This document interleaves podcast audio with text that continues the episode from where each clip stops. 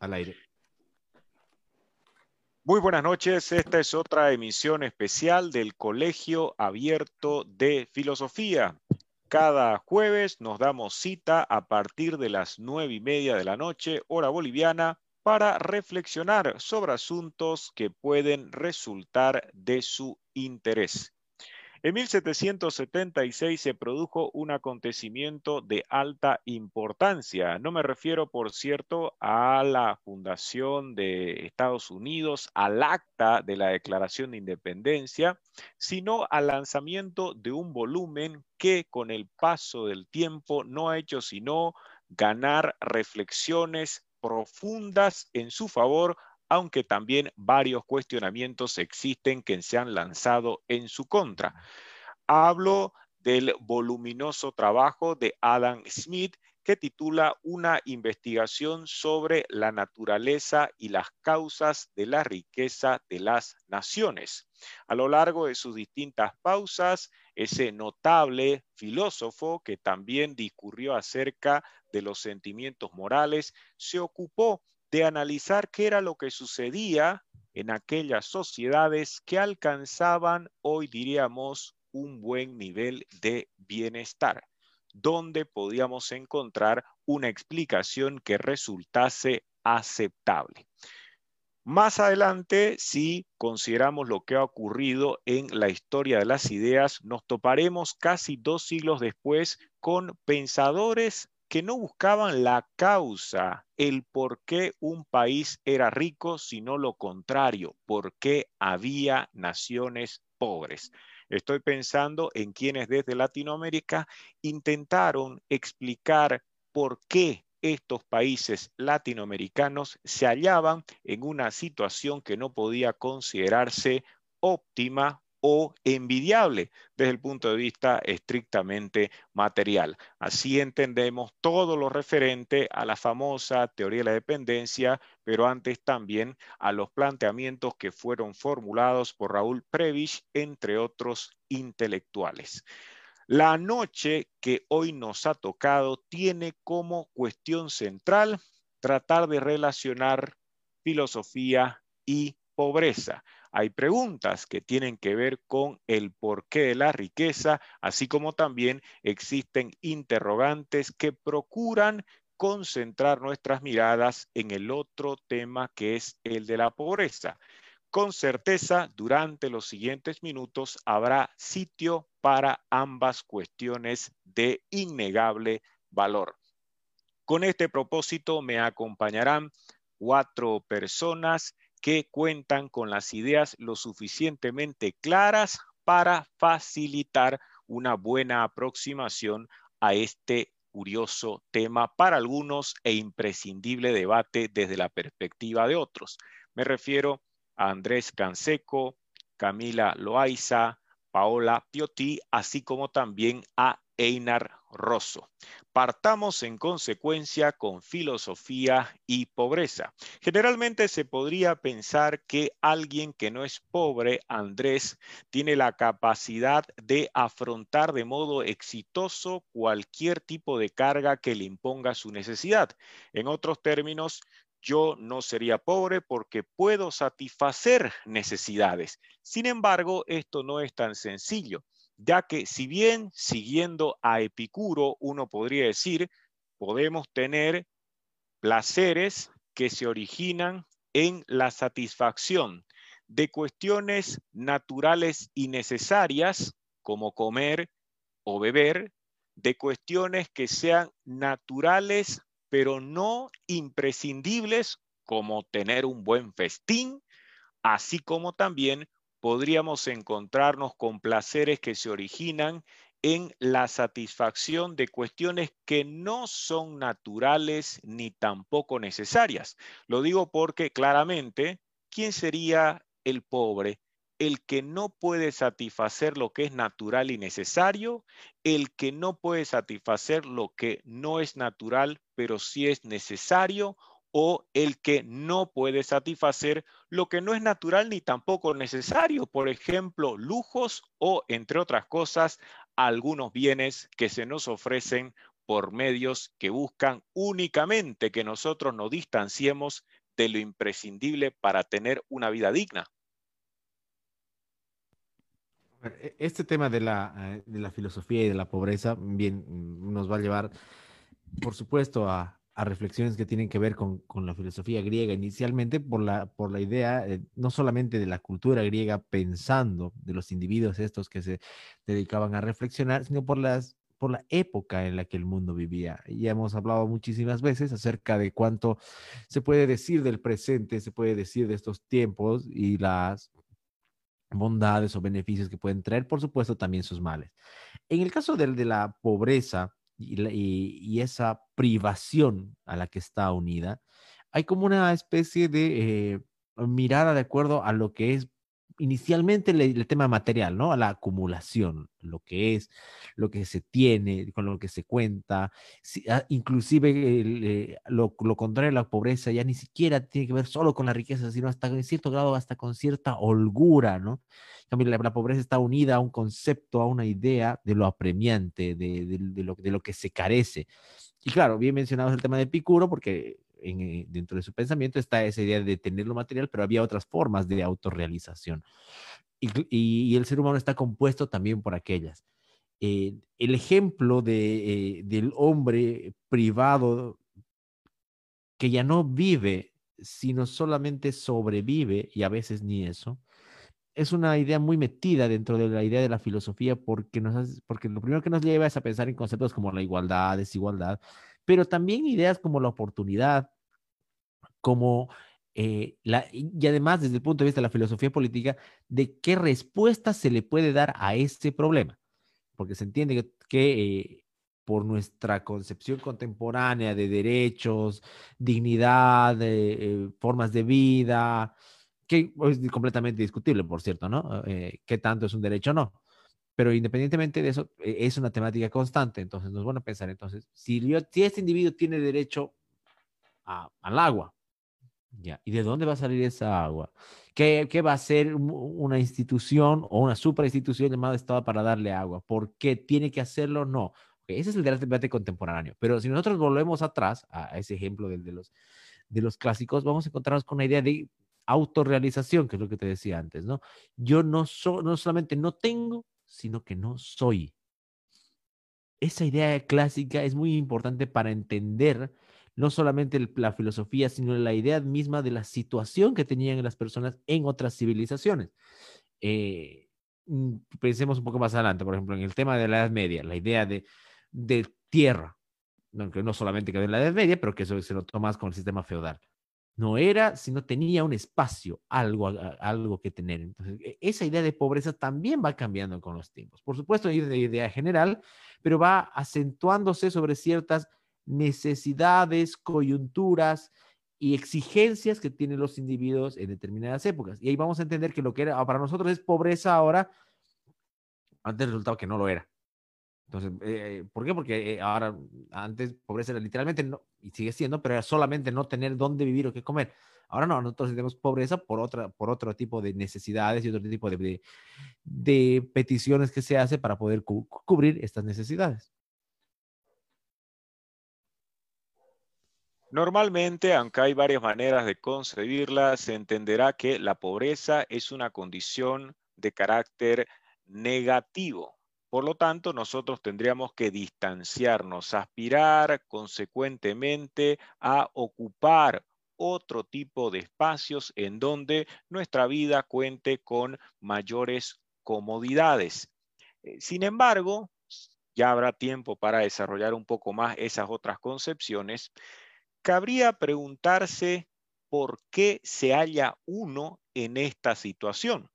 Eh, pienso en otro autor clásico, en este caso Epícteto. En una de sus máximas dice que nosotros debemos reconocer que hay cosas que dependen o se encuentran bajo nuestro control y otras no.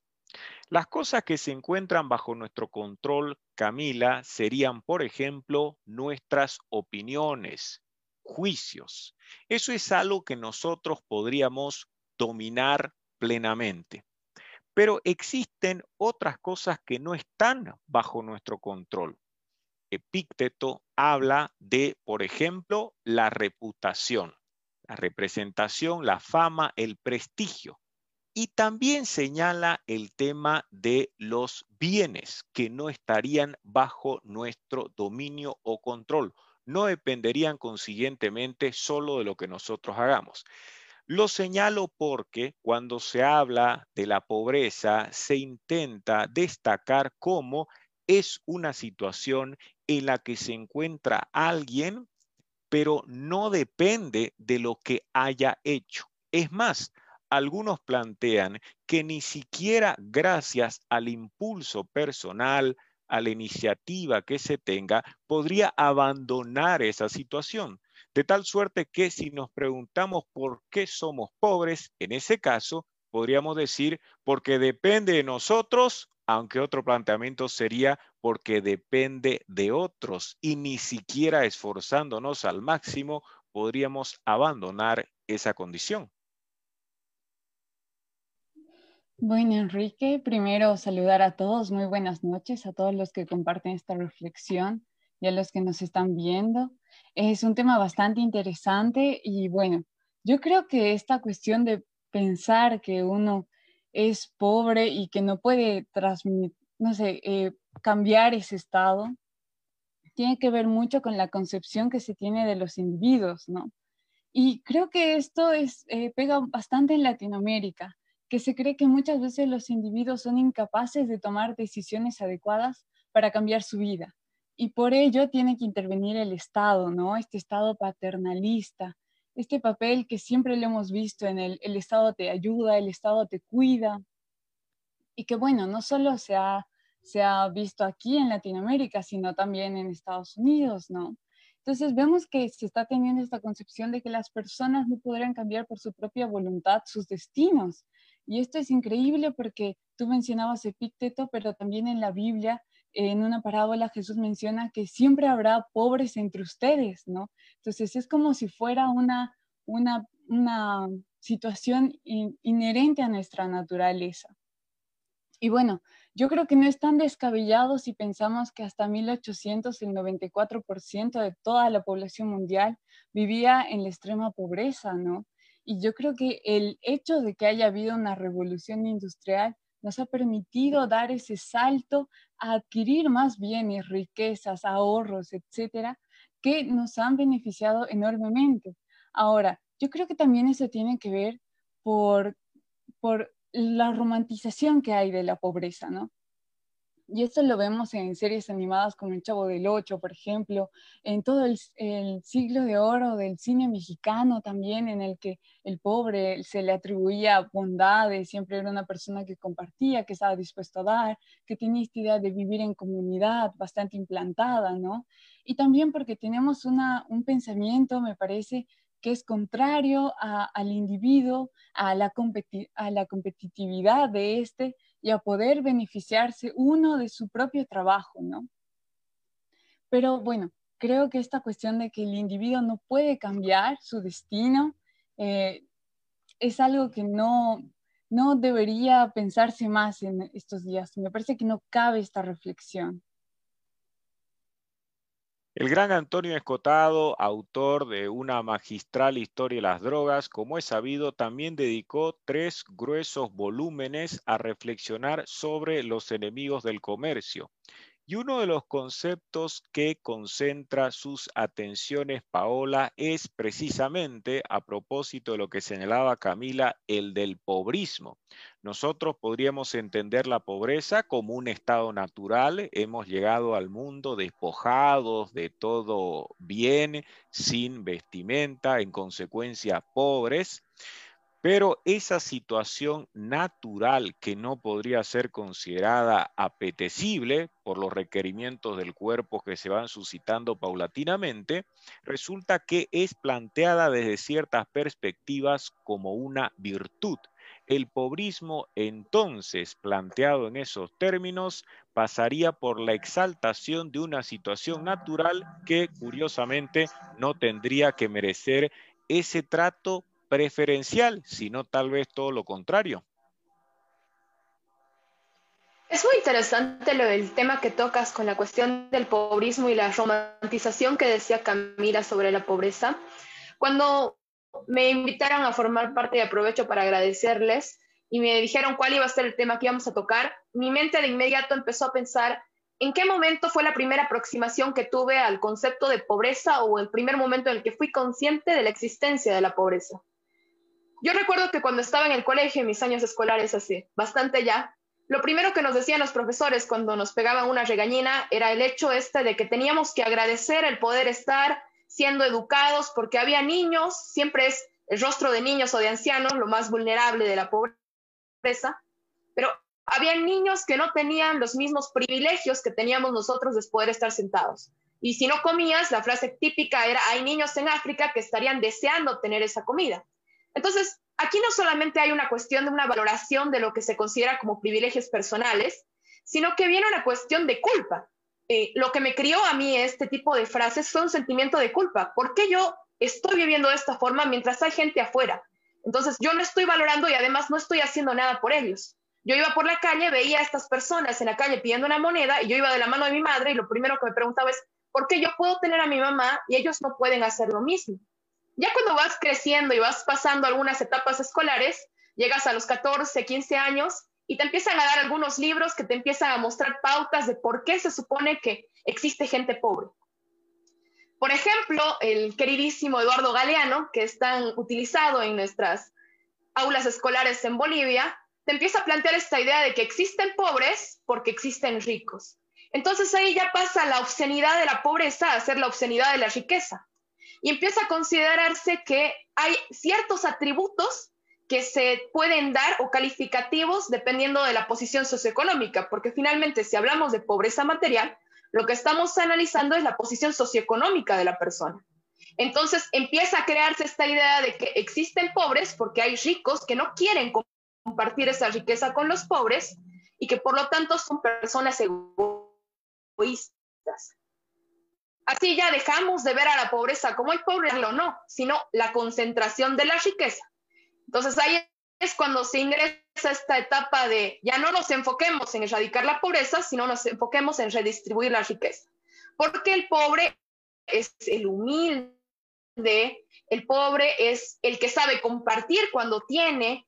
Entonces empiezan a asociar ciertas características que en el ojo colectivo empiezan a tomar otro tipo de, ímpetu. Y esto es básicamente fácil de notarlo cuando vemos las campañas políticas. Estoy segura de que muy pocos políticos habrá que se saquen fotos con empresarios, pero sí habrá muchos que buscan a la persona más pobre de un barrio para sacarse una foto con él.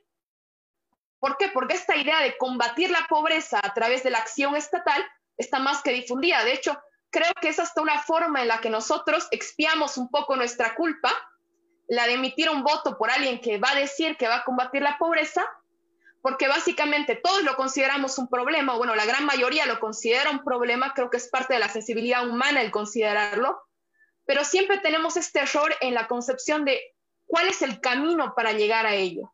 Y esta idea extendida, no solamente en la serie, sino también en la literatura y demás, o hasta en las propias novelas, que es lo más básico de la cultura, de la cultura popular, que se nos ha ido extendiendo.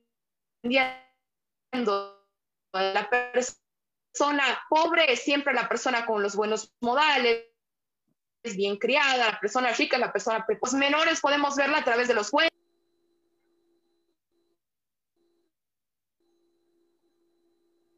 Sin duda hay varias expresiones culturales que sirven con fines de crítica y reflexión acerca del asunto que estamos tocando.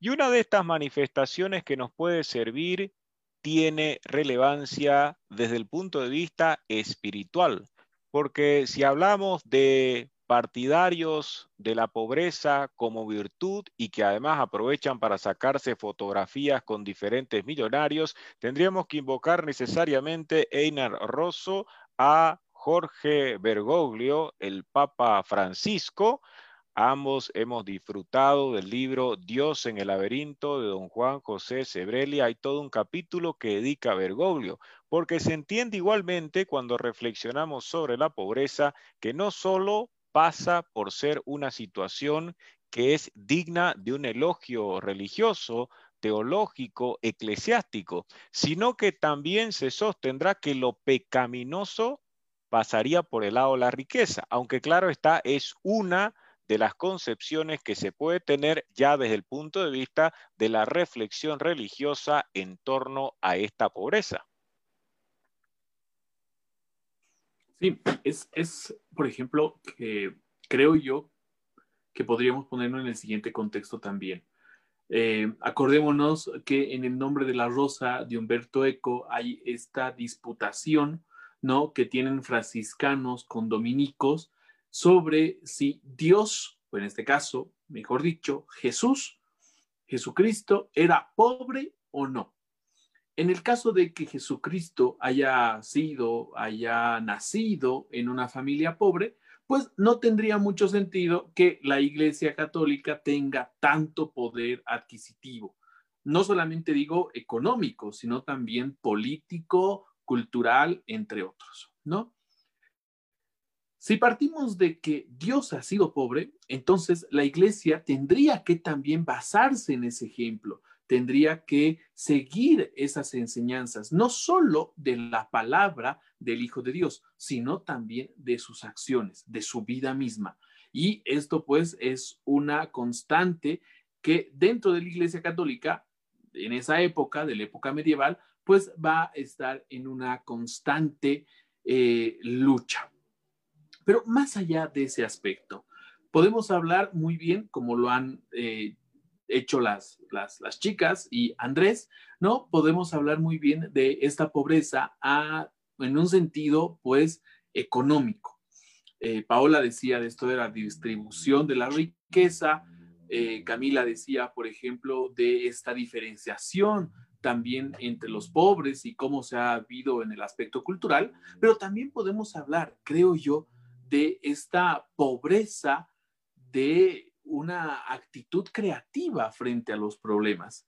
Y creo que la pandemia, pues, ha promovido eso muchísimo. Hay muchas personas que teniendo todas las ventajas físicas y psicológicas, es decir, que no les falta absolutamente nada para poder trabajar o poder ser creativos en algo, pues al final de cuentas se quedan esperando a que el Estado les solucione todos los problemas de su día a día.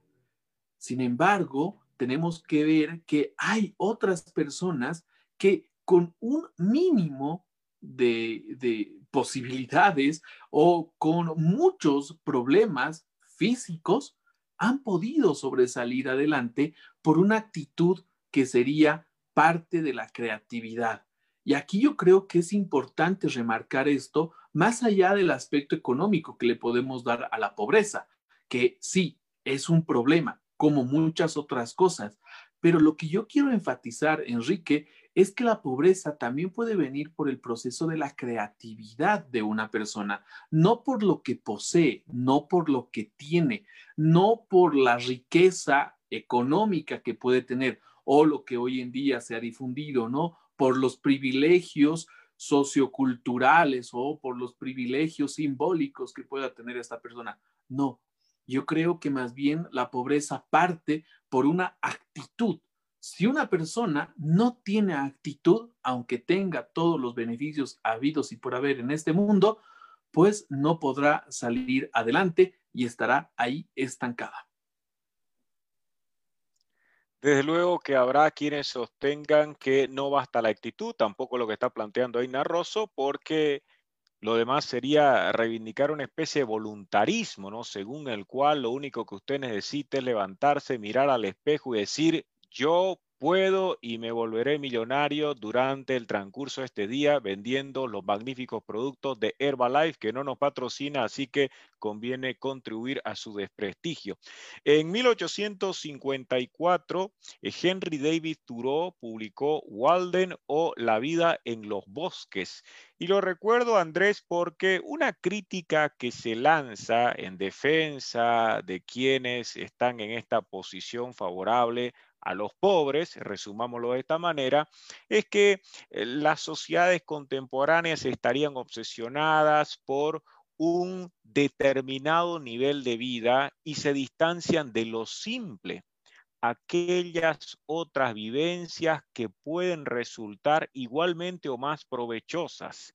Y hay, por supuesto, hasta movimientos que se han originado para tener una experiencia similar a la de Turó, que como todos sabemos vivió dos años y un par de meses en una cabaña y escribió luego ese libro Walden o La vida en los bosques.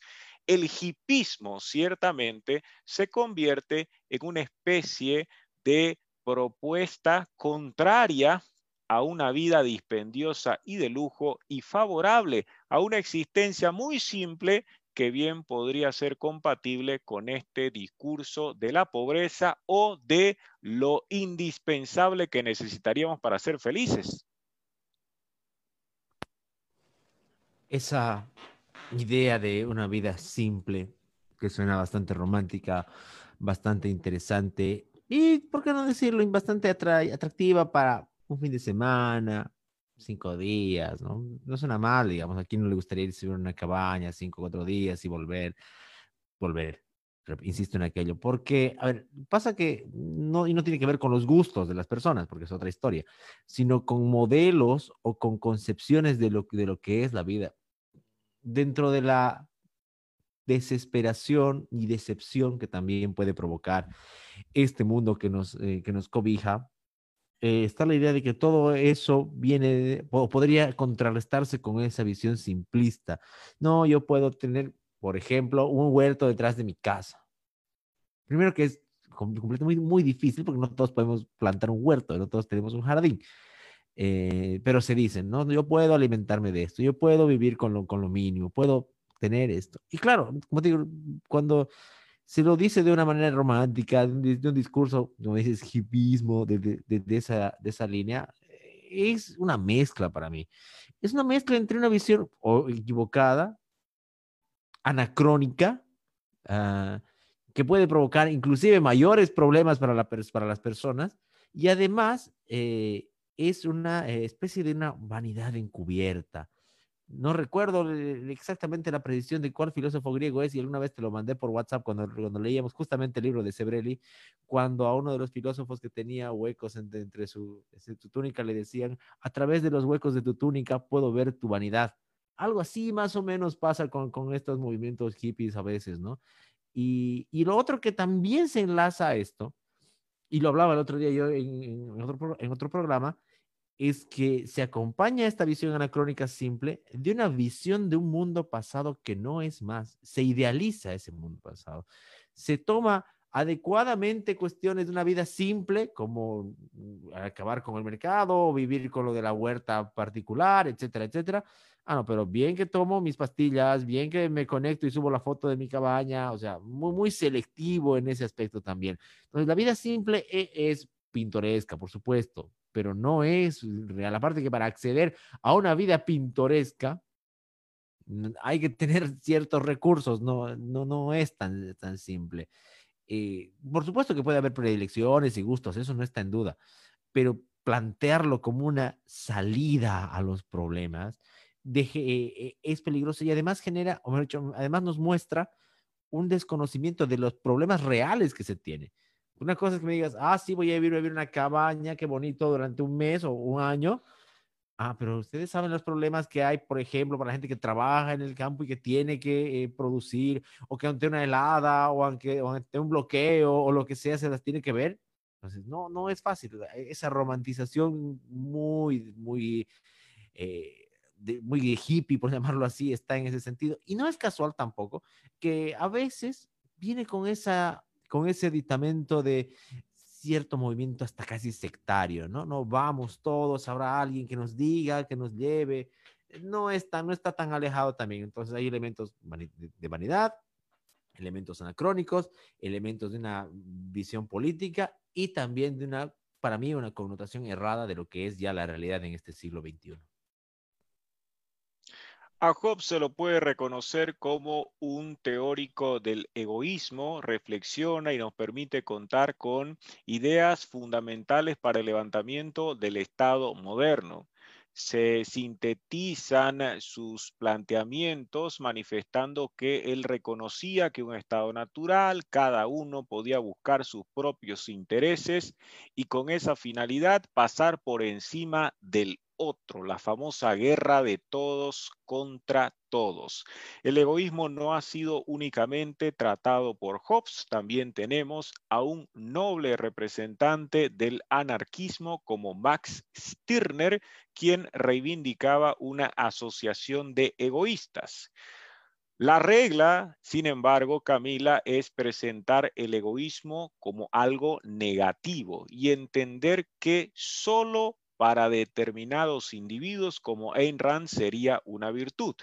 Complementándolo, se concebirá entonces que la pobreza, si es virtuosa, tiene que ver con el altruismo. Y es más, se sostendrá a veces sin mayores bases de que lo sustenten, que únicamente podemos encontrar el verdadero altruismo entre los pobres y no así entre los ricos. Se apela entonces a esta relación entre egoísmo y riqueza y altruismo y pobreza, aunque no necesariamente es una combinación que debería analizarse y plantearse en esos términos. Bueno, Enrique, creo que lo que tú mencionas tiene que ver mucho con la mentalidad que tenemos, ¿no? Eh, es, muy importante saber cómo se ha forjado nuestra sociedad y ver hacia la historia y comprender por qué nuestra cultura usualmente ah, asocia el ser rico con el ser egoísta, ¿no? Hay un libro bastante interesante que se titula ¿Por qué los países fracasan? ¿no? Y en ese libro se explica la importancia de ver a la historia y ver cómo nuestras sociedades han emergido y cuáles fueron los sistemas que nos forjaron, ¿no? Y me gustó bastante porque hace una comparación entre cómo se forjaron las sociedades dentro de Norteamérica y las sociedades en Latinoamérica, ¿no? Y bueno, ahí vemos cómo el trabajo muchas veces es resaltado, ¿no? Especialmente en, en Norteamérica. Se tiene esa exaltación por el trabajo. El que no trabajaba no comía. Y el trabajo dignificaba al hombre, ¿no? No era una obligación, sino que era prácticamente parte de formar su dignidad, su humanidad. Trabajar era formarse y poder dar de comer a los otros, a su familia, y poder construir sociedades cada vez más prósperas, más ricas y con mejores tecnologías. Pero vemos lo contrario del otro lado de Latinoamérica, donde un pequeño grupo explotaba una cantidad inmensa de personas y siempre trataba de sacar el mayor beneficio sin realizar ningún tipo de labor, ¿no? Entonces, el, trabajo era muy mal visto, trabajar era simplemente para los que no podían, por medio de las relaciones sociales, enriquecerse, ¿no? Entonces, yo creo que este es el problema. Nuestra visión muchas veces de latinoamericano, latinoamericanos está sesgada por intelectuales muy bien mencionaba Paola, que es Eduardo Galeano, uno de ellos, ¿no? Justamente vemos a estos ricos o a los países más prósperos como si la causa de nuestra pobreza fuera su riqueza, ¿no? Entonces vemos en los ricos a personas egoístas que no están distribuyendo lo que ellos nos han prácticamente quitado o retirado de nuestras manos y los vemos como si fueran malvados o nuestros enemigos, cuando en realidad en otros países se los ve a los empresarios como los mejores aliados del Estado para poder sacar a las personas de situaciones miserables. Ahora, eh, me parece muy interesante que menciones a Ayn Rand, porque creo que ha sido ella quien ha cambiado mi visión sobre el egoísmo. Creo que muchas veces tenemos esta percepción de que ser egoísta es malo, pero en el momento que leí la virtud del egoísmo, me puse a pensar en qué maravilloso es poder trabajar en mí, sacar lo mejor de mí y ser mi propia competencia para de esa manera beneficiar a los demás, ¿no? Yo mediante mi profesión me voy a formar, voy a ser la mejor, voy a estudiar para dar a las personas mi conocimiento, mis, mis capacidades, obviamente a cambio de recibir algo, ¿no? Porque eso es lo que nos, nos mueve esforzarnos, el poder recibir algo a cambio. Y bueno, yo creo que tendremos que trabajar bastante en esta visión de el rico como una persona egoísta y el pobre como una persona siempre eh, dadivosa, eh, eh, no sé, ¿sabes? Mucho más empática tal vez con su comunidad o con las otras personas que los rodea. Y a la vez me parece que esta romantización de la persona pobre tiene que ver por el desconocimiento de las dificultades que afronta día a día, ¿no? Muchas veces se resalta el hecho de que, bueno, si somos todos pobres o tal vez si nos igualáramos más hacia abajo o implementáramos esa tan añorada y a la vez maquiavélica igualdad, ¿no? Que propugna muchas veces desde la izquierda. Me parece que al mismo tiempo no sé si llegaríamos a ser una sociedad mejor. A mí me parece que viviríamos cada vez peor y estaríamos eh, relegados a las leyes de la naturaleza, a regirnos mediante lo que hay que hacer para sobrevivir, que muchas veces roza lo inmoral. Eh, está claro que la pobreza en eh, varios lugares puede ser advertida e incluso palpada. No se trata de plantear que es parte de los inventos discursivos de algunos grupos que buscan manipular al prójimo para la conquista del poder. Hay datos y situaciones que resultan indiscutibles. Hay pobreza, extrema pobreza y miseria en diferentes partes, mucho más en Latinoamérica. El problema se presenta cuando intentamos explicar sus causas y por otra parte tratar de resolver ese inconveniente, porque se trata de una dificultad o problema social. Y cuando se intenta reflexionar acerca de sus principales causas y aquello que impediría que un mayor número de personas accedieran a un nivel de bienestar Paola, surge, entre otros conceptos, uno que ha sido mencionado al formular precisiones anteriores y que conviene destacar. Es el famoso tema de la desigualdad. Eh, Piketty, famoso economista, célebre y muy leído en varias universidades, dedicó todo un voluminoso libro a tocar el tema de la desigualdad entre otros aspectos. El volumen reciente es Capital e Ideología y precisamente coloca el acento en ese tema, planteando que si existe un problema que sirve para entender esta situación es el de una desigualdad que no sería el producto espontáneo, no es que haya una desigualdad marcada por la naturaleza, sino que respondería a una determinada forma de organizar nuestras sociedades para el privilegio de pocos y la desgracia de muchos? Es un tema bastante interesante el que tocas cuando se habla acerca de la desigualdad. Justamente lo que me ha pasado a mí en mi experiencia escolar es que pasa la pobreza de ser el problema a ser la desigualdad el problema. Por lo tanto, ahí empezamos a plantearnos esta idea de que todos somos iguales y en realidad es la situación o el sistema económico imperante en el mundo el que provoca las desigualdades que por lo tanto terminan siendo injustas. Eh, recuerdo también que uno de mis primeros aproximamientos, ya que mencionaban a Ayn fue leer Himno. Himno, una distopía prácticamente igualitarista, que es una de las pocas distopías que toca el igualitarismo de una forma tan brutal, el colectivismo en sí, en el cual se planteaba esta idea de que todos eran iguales y por lo tanto todos trabajaban para todos. Estoy segura que es una fantasía para muchas personas y que cuando se va a plasmar o cuando se la plasma incluso en la literatura genera cierto escosor cuando empiezas a leerlo, especialmente cuando haces esa transición de entender un poco más de cómo se origina la riqueza, que creo que es el punto determinante. Cuando se pasa al foco de qué es lo que genera la pobreza el problema es la riqueza en sí, empieza a existir esta idea de que mientras todos lleguemos a ese punto de igualdad, todos vamos a tener los mismos resultados con esa igualdad imperante. El problema es que los mismos resultados nunca se presentan, pues como ya lo decía Einar, no solamente tenemos pobreza en cuestión material, sino que tenemos diferencias tanto en la forma creativa, en la forma como enfrentamos los problemas que se nos van presentando, lo que va a garantizar que probablemente incluso partiendo desde una misma base no vayamos a tener los mismos resultados porque tampoco tenemos los mismos intereses. Entonces, cuando se nos plantea la idea de que el problema en realidad es la desigualdad, estamos yendo en contra de algo que es propio de la naturaleza humana, que es ser desiguales. Y esto es un concepto no solamente biológico, sino también dentro de la psicología. Es muy complejo plantear que todos tengamos o las mismas aspiraciones o pensamientos o que podamos extirpar de nosotros hasta la mínima gota que nos va a diferenciar de otro. Pues incluso en el orden de nuestros pensamientos nunca vamos a poder tener un solo pensamiento unitario o igual entre todos.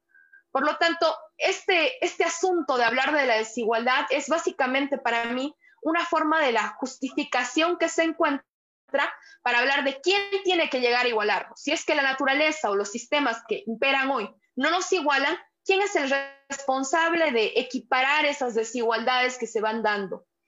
Y por un lado, esto es entendible que para muchas personas esto resulte justo. De hecho, yo compartía este pensamiento durante mucho tiempo, el hecho de ver a personas que no están pasando por una situación óptima y sobre todo porque siempre ves la pobreza reflejada en el rostro de niños. Y esto lo tomo a colación de otra cosa que mencionaban antes sobre si es responsabilidad de uno o no salir de ese puesto. Bueno, cuando es una persona mayor es mucho más sencillo para nosotros deslindarnos de la responsabilidad de por qué esa persona está en situación de pobreza, porque puedes explicarte de mil y un maneras que ha tomado malas decisiones en la vida, que le ha ocurrido tal o tal cosa, pero cuando se trata de un niño o de un anciano, empiezan a escasear esas formas de justificar la situación de esa persona y ahí es donde empiezan a aflorar estos instintos de cómo solucionamos la cuestión y la forma más sencilla o rápida que se empieza a enarbolar es esta cuestión de igualemos a todos, quitemos al que tiene más para darle a esta persona y así todos vamos a poder tener lo mismo. Y esta es una cuestión que, que invisibiliza el hecho de que no existe suficiente riqueza en este momento en el mundo para que todos podamos tener una misma situación.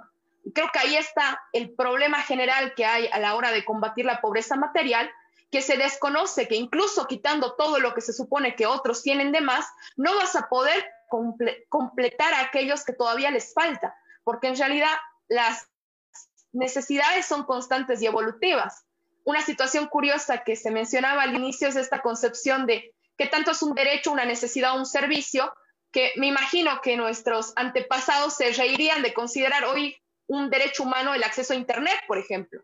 Pero sin embargo, se escucha esta cuestión. Es decir, las necesidades van evolucionando y cada vez se va requiriendo más recursos y simplemente se va a cumplir con las expectativas de lo que todo, todo el mundo quiere o considera que necesita para superar ese umbral. Es posible, si es que uno pretende llevar a cabo una suerte de filosofía de la pobreza, pensar desde distintas perspectivas. Hace un momento Eina Rosso hacía mención al arte, se puede hablar hasta una estética de la pobreza, procurando que nuestra reflexión resulte mucho más generosa. También eh, uno podría pensar desde el punto de vista de la filosofía política, distanciándonos una vez más de lo económico y, por ejemplo, analizar cómo existen pensadores que han reflexionado acerca no de la pobreza, sino de los pobres como un elemento fundamental para transformar la sociedad se podría evocar desde la razón populista, porque el populismo se asociará con el pueblo y el pueblo se entenderá esencialmente como pobres, como mayorías que no son privilegiadas, está la clau, y están igualmente los intelectuales del grupo Comuna y sus reflexiones sobre la potencia plebeya en términos de García Linera. ¿Se puede entonces, Einar, hacer una política de la pobreza supuestamente para dar un sustento al único agente o sujeto capaz de realizar estos cambios históricos, colocándolo con una especie de dignidad superior en términos ontológicos que guíe al resto de la sociedad. Sí, y no creo que solamente eso. Yo creo que también, Enrique, como tú muy bien lo has descrito, lo cual comparto bastante, yo creo que también hay una especie de instrumentalización de la pobreza. ¿En qué sentido? Acordémonos de los múltiples candidatos que han salido a la palestra, en este caso en Bolivia, de estos últimos años, que decían, bueno, yo vengo desde las posiciones más pobres de la sociedad y he pasado por múltiples estratos para ahora ser alguien que tenga ciertas posesiones materiales, pero eso no quiere decir que no entienda a los pobres que están ahí en lo más profundo de la sociedad, por un lado. O por otro lado, los discursos de decir, no, yo soy un pobre, una persona muy, muy pobre, por tanto, humilde, ¿no? Y eh, lo que quiero es entregar lo mejor de mí y sacrificarme y despertarme a las 5 de la mañana para construir un país mejor. Y claro, estas cosas al final de cuentas resultan altamente retóricas, porque ¿a quién le interesa de dónde ha salido alguien? A mí, como votante, no como candidato, como votante, me interesa más saber cómo va a solucionar los diversos problemas que generan pobreza. Por ejemplo, uno de los de las posibles causas que generan pobreza es el exceso de impuestos, pero impuestos del todo injustos o, por ejemplo, el exceso de la burocratización en un montón de factores, ya sea en la educación o ya sea para abrir un negocio, o, por ejemplo, el hecho de que se ponga muchos más eh, impuestos y mano dura a gente que recién está comenzando en un negocio y no así, por ejemplo, a grandes, pero a grandes eh, negocios que están ligados con el contrabando, el narcotráfico, entre muchas otras cosas. Y eso lo digo porque en nuestro país, pues no hay, por ejemplo, un control riguroso al contrabando, no hay un impuesto a ese tipo de personas, no hay un impuesto a lo que es los comerciantes de eh, grandes compañías, de grandes empresas que traen de manera de, de, pasos fronterizos y de contrabando. No hay un impuesto, por ejemplo, a las personas que se dedican al narcotráfico y así podríamos nombrar un montón. Entonces, ¿no serán estos, estas personas en concreto, estos grupos particulares y estos tipos, estos tipos de políticos que generan más pobreza? Muy diferente sería, en lo que mencionaba Camila, de proponer, por ejemplo, el, el egoísmo como una virtud, pero no lo veamos el egoísmo como una cuestión negativa. No, más bien todo lo contrario. El hecho de que yo sea egoísta conmigo mismo y me autosacrifique para hacer cada día mejor, creo que eso pues va a beneficiar a, todos los que están detrás de mí, a toda mi familia, a toda la familia que yo pueda tener, etcétera. Yo escribía, por ejemplo, hace el año pasado, si no me equivoco, de el pecado de ser liberal, ¿no? Y esto lo escribía porque había un grupo de chicos marxistas, izquierdistas y demás, pues que me criticaban mucho por la postura liberal que yo presentaba. Y con esto quiero cerrar. Yo les decía, por ejemplo, que por más de que yo tenga el mejor producto que puede existir en el mundo, no sirve de nada si yo no tengo la capacidad de poder dar un buen servicio.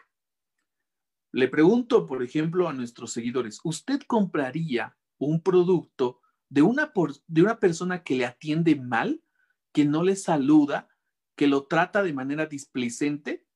Lo más probable es que no. Usted se va a ir al siguiente, al, al siguiente negocio donde lo van a tratar bien, donde lo van a tratar con una sonrisa, donde pues le van a dar un trato preferencial.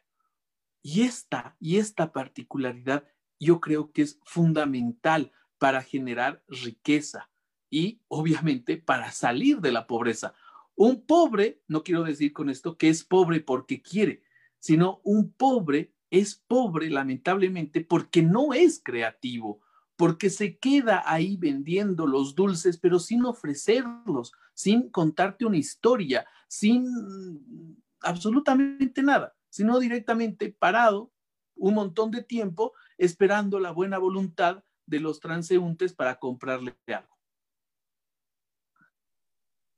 Queda claro que se trata de un tema profundo. Esta es apenas una aproximación. Cada uno de los interlocutores habla con toda la libertad que corresponde. Agradecemos a los diferentes amigos que han estado haciendo comentarios, preguntan acerca del grupo Comuna yo diría que afortunadamente ya no está el grupo Comuna, porque García Linera además se encuentra en Argentina, ya no tiene una buena relación con Raquel Gutiérrez, que está en México.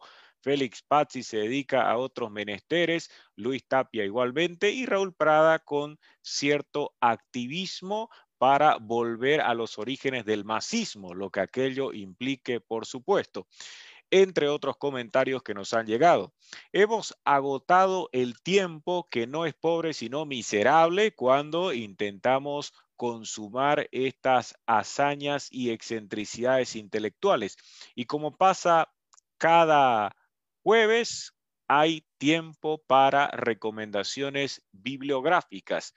Voy a partir eh, con una obra que vale la pena analizar si es que uno pretende tener una mirada crítica desde el punto de vista latinoamericano, no basta solo con leer a Galeano. 50 años se cumplirá de las venas abiertas América Latina en 2021, sino que es importante leer con fines de reflexión y de cuestionamiento dependencia y desarrollo de América Latina, el trabajo de Fernando Enrique Cardoso y Enzo Faleto, porque es fundamental para entender cómo se conciben las causas de la pobreza en Latinoamérica y si uno no está de acuerdo, por supuesto, están aquí las ideas que se exponen con ese propósito.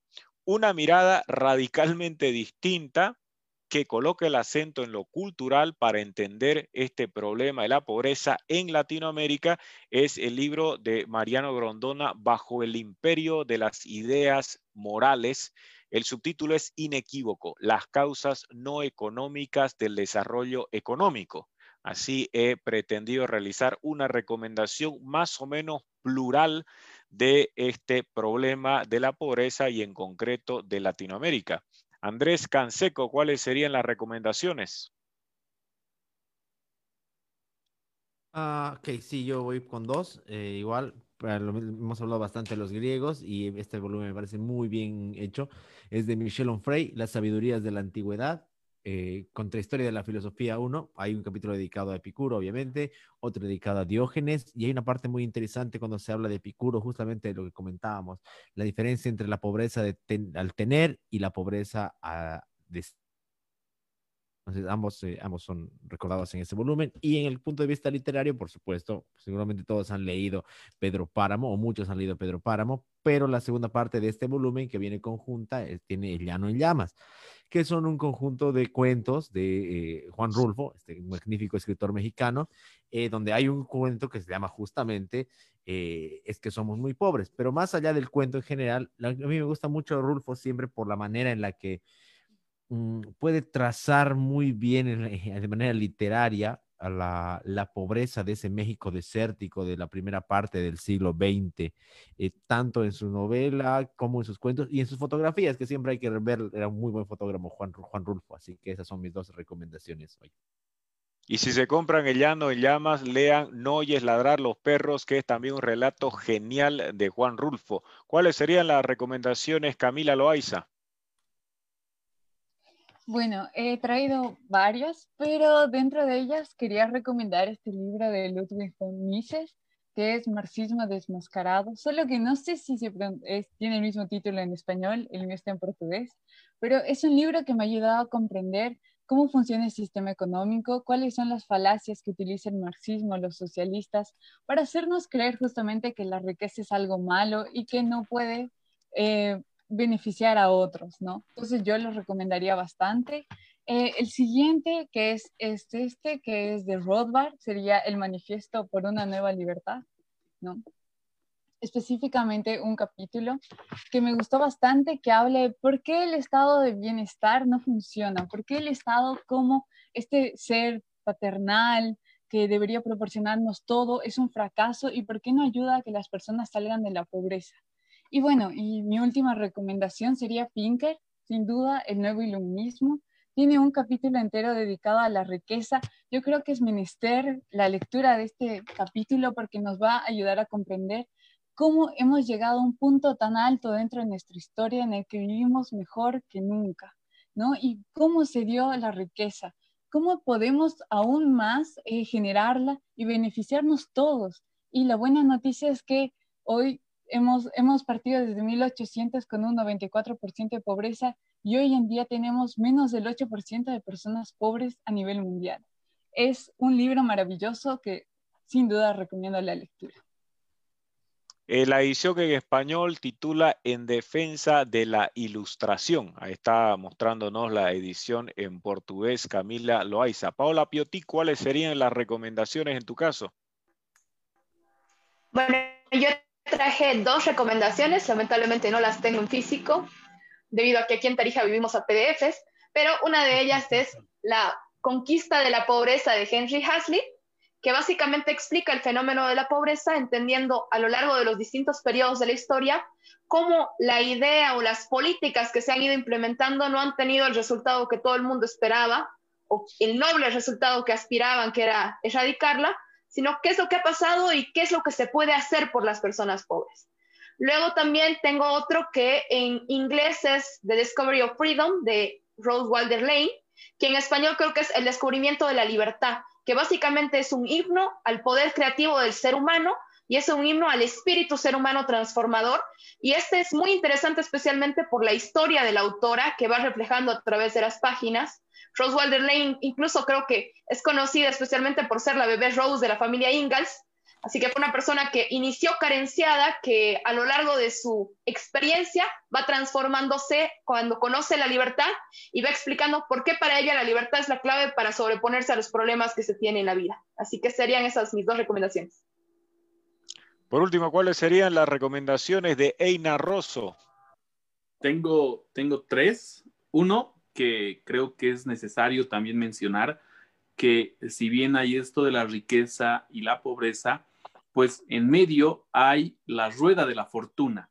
Y eso lo describe mucho mejor que yo, pues este gran autor, Boesio, la consolación de la, de la fortuna, casi digo, sino la consolación de la filosofía. Sin duda que te consuele la filosofía es una gran fortuna, eh, pero en este caso, en este caso, Boesio pues manifiesta que en un momento determinado uno puede tener un gran poder económico o poder político, pero la rueda de la fortuna siempre está en movimiento y esa persona que está arriba, pues al día de mañana puede estar total y completamente abajo. Y en ese sentido, pues traigo dos libros que describen de manera ejemplar eh, lo que estoy manifestando. Por un lado, es el libro Adolfo Costas Durrell, El hombre, el diplomático y el escritor de Roberto Carl, eh, Crejazo Calvo, este libro maravilloso. Y lo menciono ¿por qué? Porque Adolfo Costas Durrell, que nació en Sucre en el siglo pasado, primero se quedó huérfano de madre y luego cuando viajó a Francia se quedó huérfano de padre. Y le estoy hablando de una edad muy, muy pequeña, de 7 a 10 años más o menos no pasaba. Y no sabía escribir ni el español ni el francés. Pero no es sino con su voluntad que este hombre, este niño en ese momento, pues salió de esa situación y se convirtió en un gran, gran escritor. Incluso eh, escribió tanto en francés, haciendo grandes obras, como también en español. Y para terminar la noche, pues recomiendo a otro gran hombre que me parece imprescindible, aunque cause ronchas en nuestra sociedad, que es Simón y Patiño. Y lo menciono a Simón y Patiño por una cuestión fundamental. Es un hombre que vivió en una comunidad de Cochabamba, casi, casi en la pobreza, pero no es sino con su voluntad igual que empezó a hacer grandes eh, compras, como en el caso de Yayagua, donde descubrió estaño y pues se convirtió en el rey del estaño. Y aquí hago un apunte, si me permites, Enrique, aunque decía que eh, Patiño puede causar ronchas por muchas cosas en el hecho de que se aprovechó del Estado, dejó una gran fundación que la es la Fundación Simón y Patiño, que pues destina muchas obras a beneficencia, becas, entre otras. Eso ha sido todo en esta noche. Agradecemos el acompañamiento de Andrés, Camila, Paola y Einar. Hemos intentado aproximarnos a este asunto de la filosofía y pobreza, efectuando algunas precisiones. Queda claro que se podría reflexionar bastante, también dando cabida a otros enfoques, pero se ha procurado dar cumplimiento a nuestro propósito inicial, invitarlos a pensar un poco más sobre la pobreza. Será hasta la próxima semana, si cabe, si no hay una gran escasez que nos impida, por ejemplo, pagar Internet, cuando volveremos a darnos cita en este espacio del Colegio Abierto de Filosofía. Que tengan ustedes muy buenas noches.